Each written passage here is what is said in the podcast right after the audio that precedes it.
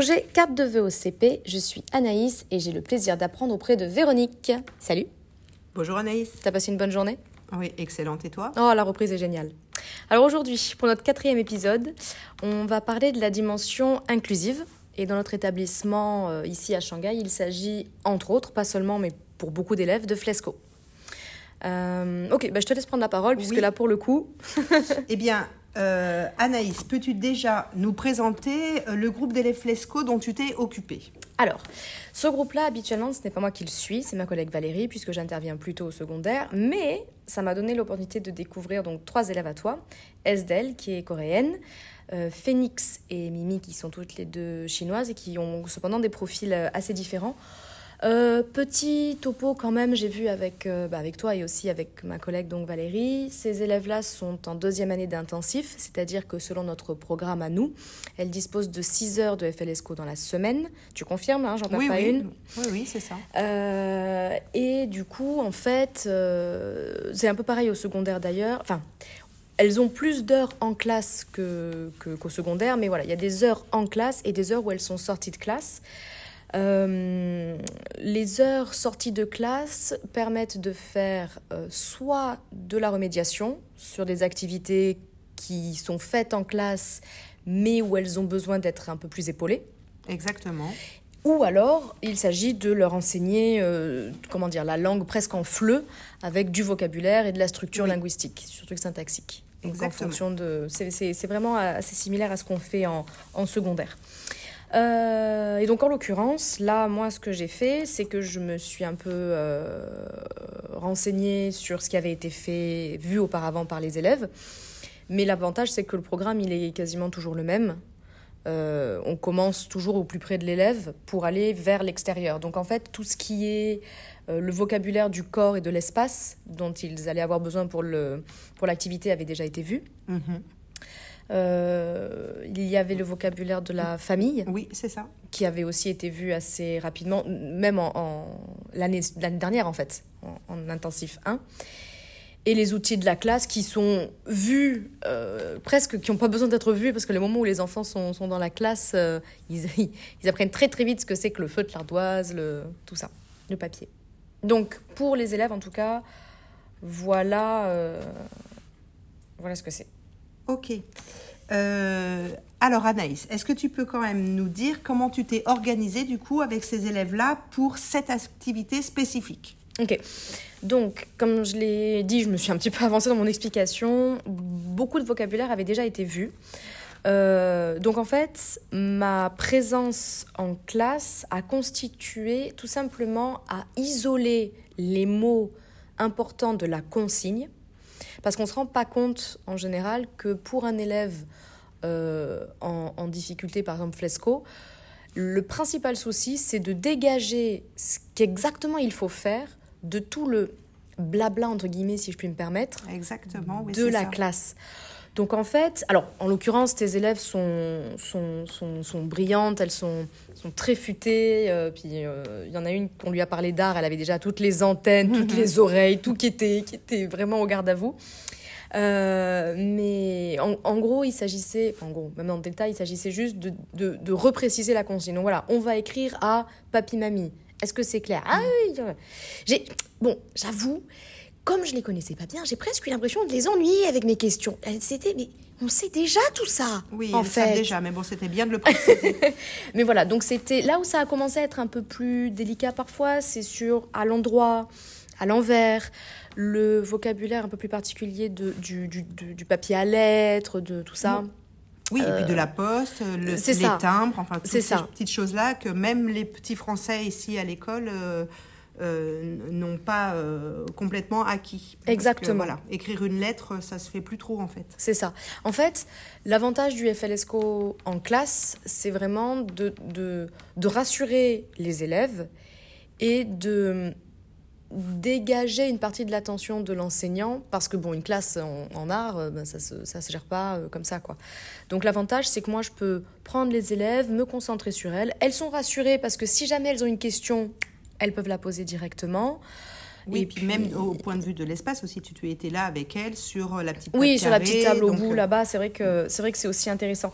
D'ailleurs, je, je perds de vue, je me suis rendu compte l'importance de l'espace. Je trouve qu'intervenir dans ta classe, ça permet aussi de euh, en l'occurrence, moi, ça m'a permis de me rafraîchir le, la mémoire sur ce que c'est que la gestion de l'espace en classe. Et Mm. je pense que euh, sur le, la dimension inclusive, c'est marrant parce qu'on parle de dimension inclusive et à la fois, finalement, physiquement, pas exclure, mais rassembler les élèves qui ont de la difficulté sur ce plan-là, sur cette activité-là précisément, c'était beaucoup plus intéressant que de, que de les avoir dispersés. Je vois par exemple dans, dans certains autres cours euh, où les élèves sont, sont placés en îlot, euh, c'est plus difficile pour moi d'intervenir dans la classe parce que je dois me déplacer, je dois enjamber des sacs. Alors que là, le fait de les avoir sur la table, les filles se sentaient pas du tout exclues de l'activité, mais juste Oui.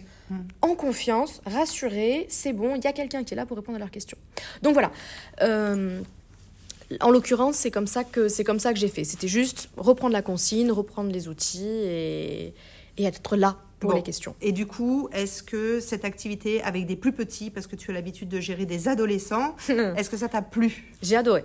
J'ai adoré, euh, déjà parce que leur rapport à l'activité en elle-même est différente, sans vouloir tomber dans le cliché, mais les ados, c'est un peu, oh, bon, d'accord, on va faire ça. Ensuite, euh, j'avoue que moi qui n'ai pas l'occasion de faire de l'artistique dans ma classe, euh, et qui n'ai jamais vraiment eu l'occasion d'en faire, j'ai pu voir combien, au travers d'une activité artistique, on travaille la langue.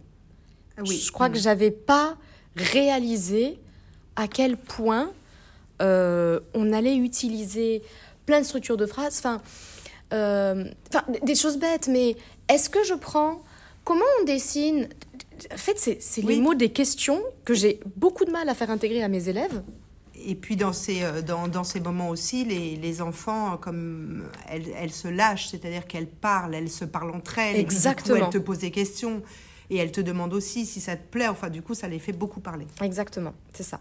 Bon, voilà pour, euh, voilà pour le flesco. Pardon, je me suis emballée, je suis un peu trop passionnée par les, par les petits chats d'un coup. Euh, J'ai aussi constaté quand même que même euh, pour des élèves qui n'ont pas forcément de difficultés linguistiques, mais je prends par exemple Apolline, que j'ai vue en mathématiques, qui a des difficultés à l'école sur cette Oui, activité-là. eh Oui, euh, ce, ce projet, ça l'a mise bien en valeur, puisque Apolline est vraiment très, très en difficulté en classe, que ce soit en français ou en mathématiques.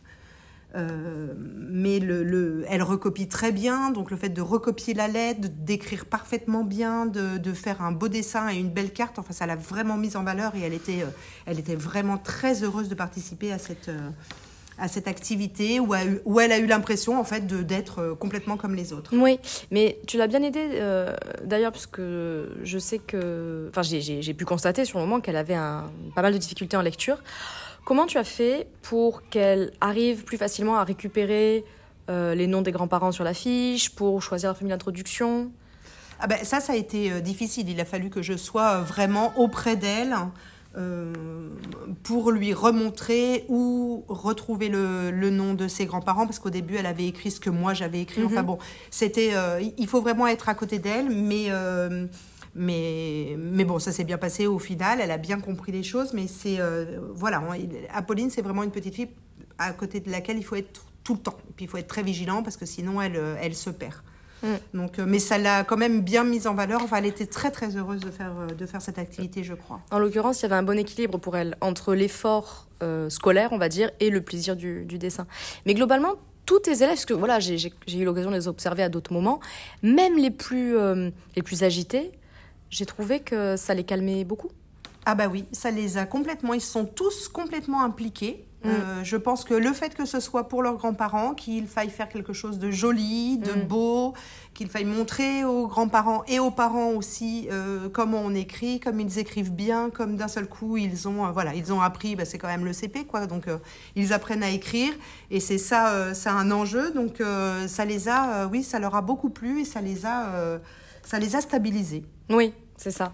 D'ailleurs, ce, ce côté de... Moi, j'avais un peu peur de ça aussi, le fait d'écrire en français à des grands-parents qui ne parlent pas français, puisque c'est le cas des, des flescos. Oui. Et en fait, euh, je- je me préparais presque à, à des interrogations de leur part, mais elles ont été hyper fière de pouvoir montrer et du coup de pouvoir aussi d'avoir l'opportunité de traduire, d'expliquer vis-à-vis de leur famille. Ouais. Quoi.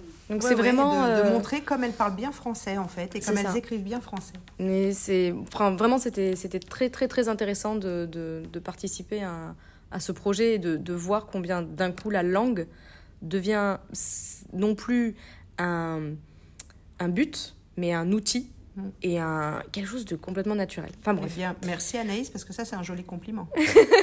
bah, ta classe se passe quand même très bien et pourtant il y a des éléments euh, enfin, il y a un niveau très hétérogène, euh, c'est pas Mm. c'est pas évident et je trouve que tu la façon dont tu as aussi préparé l'activité et les évolutions qu'elle a subies euh, avec l'expérience ont fait que de plus en enfin je, enfin, je- tu m'as dit après ah mais alors ça j'ai eu l'impression que et moi j'ai rien vu donc je, je- je pense que tout ce que tu fais en fait passe euh, inaperçu aux yeux de tes élèves et c'est ça qui fait la, la particularité et toute l'inclusivité de ton activité tout le monde s'y retrouve en fait bien. Merci Anaïs.